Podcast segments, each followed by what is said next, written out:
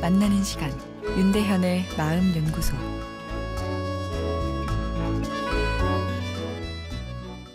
안녕하세요. 수요일 윤대현의 마음 연구소입니다.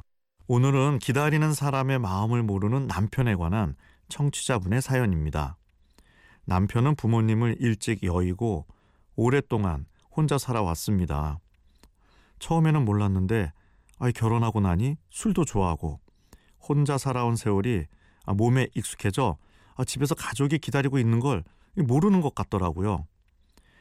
남편은 기다리지 말고 먼저 자라고 하는데 아이 들어와야 할 가족이 안 들어왔는데 어떻게 잠이 오겠어요.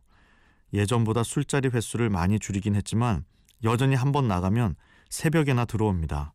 사람 기다리는 게 얼마나 힘든지 모르는 이 사람 그냥 포기해야 할까요? 라는 긴 내용의 사연 보내주셨는데요. 어, 이 부부의 애정도의 점수를 매긴다면 수음이 양가 중 적어도 우 이상인데요. 어, 이 행복하게 사는 방법엔 두 가지가 있죠. 하나는 세상이 내 마음대로 돌아가는 것입니다. 많은 분들이 배우자가, 아이들이, 직장 상사가 이것만 고쳐주면 내가 행복할 텐데 라 생각하시는데요. 아, 내 마음조차 내 마음대로 안 되는데 남의 마음이 내 마음처럼 움직이길 바라는 건 어려운 일이죠. 예, 그래서 이 방법으로 행복해지는 건 쉽지 않습니다. 또 다른 방법은 세상은 그대로인데 내 뇌가 행복을 잘 느끼도록 행복의 예민도를 높이는 거죠. 노력이 필요하지만 전자보다는 훨씬 성공률이 높은 행복 전략입니다. 두 번째 전략에서 첫 단계는 이 상황에 대한 이해인데요. 아, 오늘 사연으로 돌아가면 남편분 외로움이 많은 분 같습니다. 그래서 딱 맞는 배우자분을 만난 것 같은데요. 오늘 사연 주신 아내분 모성애가 가득한 분이기 때문이죠. 아, 아마도 남편은 새벽에 들어가도 기다려주는 아내로부터 한없는 사랑을 느끼고 있을 것 같은데요.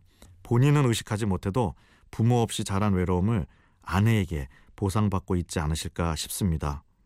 아, 그리고 아내에게 술자리를 많이 줄였다고 하시는데 아, 이건 아내에 대한 애정이 상당히 있다는 얘기죠. 이 술이라는 거 중독성이 강해서 또 아내 이야기로 줄이기가 쉽지 않기 때문인데요.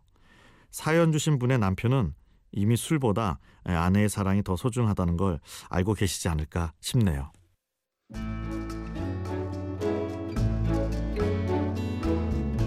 윤대현의 마음연구소 지금까지 정신건강의학과 전문의 윤대현 교수였습니다.